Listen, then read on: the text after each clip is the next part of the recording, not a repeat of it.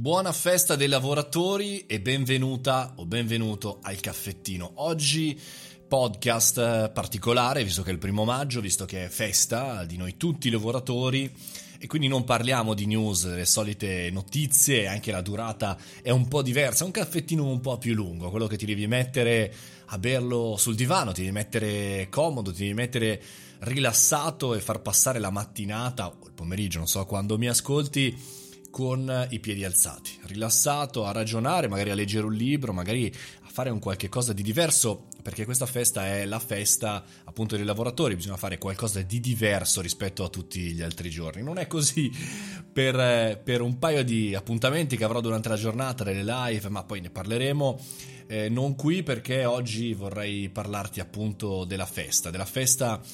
eh, di questo primo maggio che è eh, appunto festa per molti paesi del mondo, eh, non per tutti al primo maggio, per esempio negli Stati Uniti il Labor Day è a settembre, in altri paesi in altri eh, mesi dell'anno, ma comunque è la festa per tutti, almeno per noi, per ricordarci tutte le lotte che abbiamo fatto, che hanno fatto i nostri eh, parenti, cugini, nipoti, i nostri avi, qualsiasi persona eh, che ha lottato per il proprio non soltanto posto di lavoro, ma per eh, ridurre le ore della giornata lavorativa, della settimana lavorativa. In Italia la festeggiamo ininterrottamente dal 1890, ad eccezione del ventennio fascista, perché nel 1923 sotto il fascismo venne abolito il primo maggio e la festa dei lavoratori confluì nel allora detto Natale di Roma del 21 aprile leggendaria data della fondazione chiaramente della capitale, è il 753 a.C. Quindi insomma, al di là di questa parentesi anche cupa dal punto di vista eh, nostro, italiano, per la denominazione nazifascista, al di là di questo ventennio, oggi festeggiamo come da sempre, dal, 1900, dal 1890, la festa dei lavoratori. Ma che cos'è oggi la festa dei lavoratori? E poi ancora, ma in questo periodo particolare, questo periodo di lockdown, di coronavirus, questo periodo in cui stiamo lavorando sicuramente molto di più da casa, in smart working, ma eh, stiamo lavorando forse meglio, forse peggio, e poi ancora, ma in questo periodo conviene festeggiare con centinaia e centinaia di morti tutti i giorni nel nostro paese, eh, chiaramente anche tutto il mondo, e, e conviene festeggiare quando altri lavoratori, come appunto eh, i medici, gli infermieri, chi insomma gira all'interno del mondo ospedaliero sta lavorando ininterrottamente e non festeggerà oggi. Beh, io chiaramente al di là di fare retorica, che è utile in questi casi perché ci serve a ricordare anche eh, gli estremi, il passato, io vorrei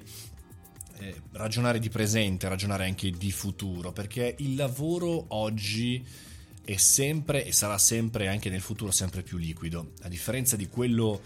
eh, il lavoro del 1890, di quel periodo, eh, di quello fondativo della nostra economia, cioè quello degli anni 70, degli anni 80, degli anni 90, il modello a cui si è costruita la nostra piattaforma di lavoro, secondo cui noi ragioniamo a livello di contratti e vi dicendo, il lavoro oggi dipende sempre più da noi. Eh, dipende sempre meno dal mercato, dipende sempre meno dai nostri attuali clienti, dai nostri attuali fornitori o partner. Dipende sempre più da noi, o meglio la percezione, oggi abbiamo la sensazione che dipenda da noi, quindi abbiamo sulle spalle il lavoro, ovvero abbiamo la sensazione che sia nostra la responsabilità, che la buona riuscita o meno della nostra carriera dipenda appunto da noi, solamente da noi, ma è davvero così? Mi spiego meglio. Eh, se abbiamo un prodotto, un servizio che funziona, eh, chiaramente lo spingiamo e lo promuoviamo, ma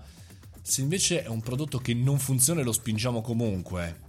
e siamo comunque dei bravi comunicatori, eh, funzionerà, ci darà reddito e quindi ci darà valore, io credo che sia questa tutta un'illusione. Non è vero che il nostro lavoro dipenda solo da noi, dipende da, anche da noi, da una serie di fattori, altrimenti chiaramente i motivatori avrebbero ragione a dire che tutto è possibile. Non è vero perché c'è la genetica che non ci permette di essere eh, Michael Jordan in altezza e in velocità e in fisico, ma c'è, dicono gli esperti, un 30% in cui può, finire, può influenzare la genetica, per cui per alcuni lavori potremmo non farli, non, non potremmo fisicamente farli. E poi ancora c'è il contesto, e ad oggi siamo in un contesto molto particolare. Guardate bene ora questo del coronavirus, e guardate bene ora anche della società liquida. Molte cose dipendono più da Google, da Amazon, da Facebook rispetto che da noi, dalla nostra voglia, dalla nostra capacità di lavorare. Bene, la percezione che oggi possiamo fare qualsiasi cosa in realtà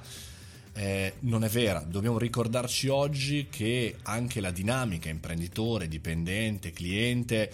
oggi cambia e drammaticamente parlare di smart working il primo maggio è sicuramente un'ottima riflessione anche per capire quale sarà la catena di domani, quale sarà il processo, la supply chain direbbero quelli bravi, la catena di passaggio e di valore eh,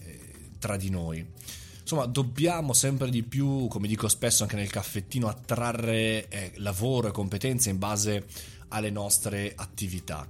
Eh, però ci tengo a precisare che appunto eh, c'è sempre un però, c'è sempre un punto di domanda e secondo me oggi nella bellissima festa dei lavoratori dovremmo farci delle domande sul nostro lavoro, dovremmo farci delle domande più che festeggiare, cantare bellissime e vecchie canzoni dei Modena City Rambles o cose simili. Dovremmo ragionare e pensare chiaramente a tutto il mondo che ci aspetta, il mondo del lavoro, la nostra festa dei lavoratori di domani, a come saremo noi, pronti, non vedo l'ora, di ricominciare in maniera sempre più normale o la nuova normalità del lavoro. Noi ci rivediamo, ci risentiamo lunedì, come sempre, fate i bravi, mangiate le verdure e buona festa ai lavoratori a tutti.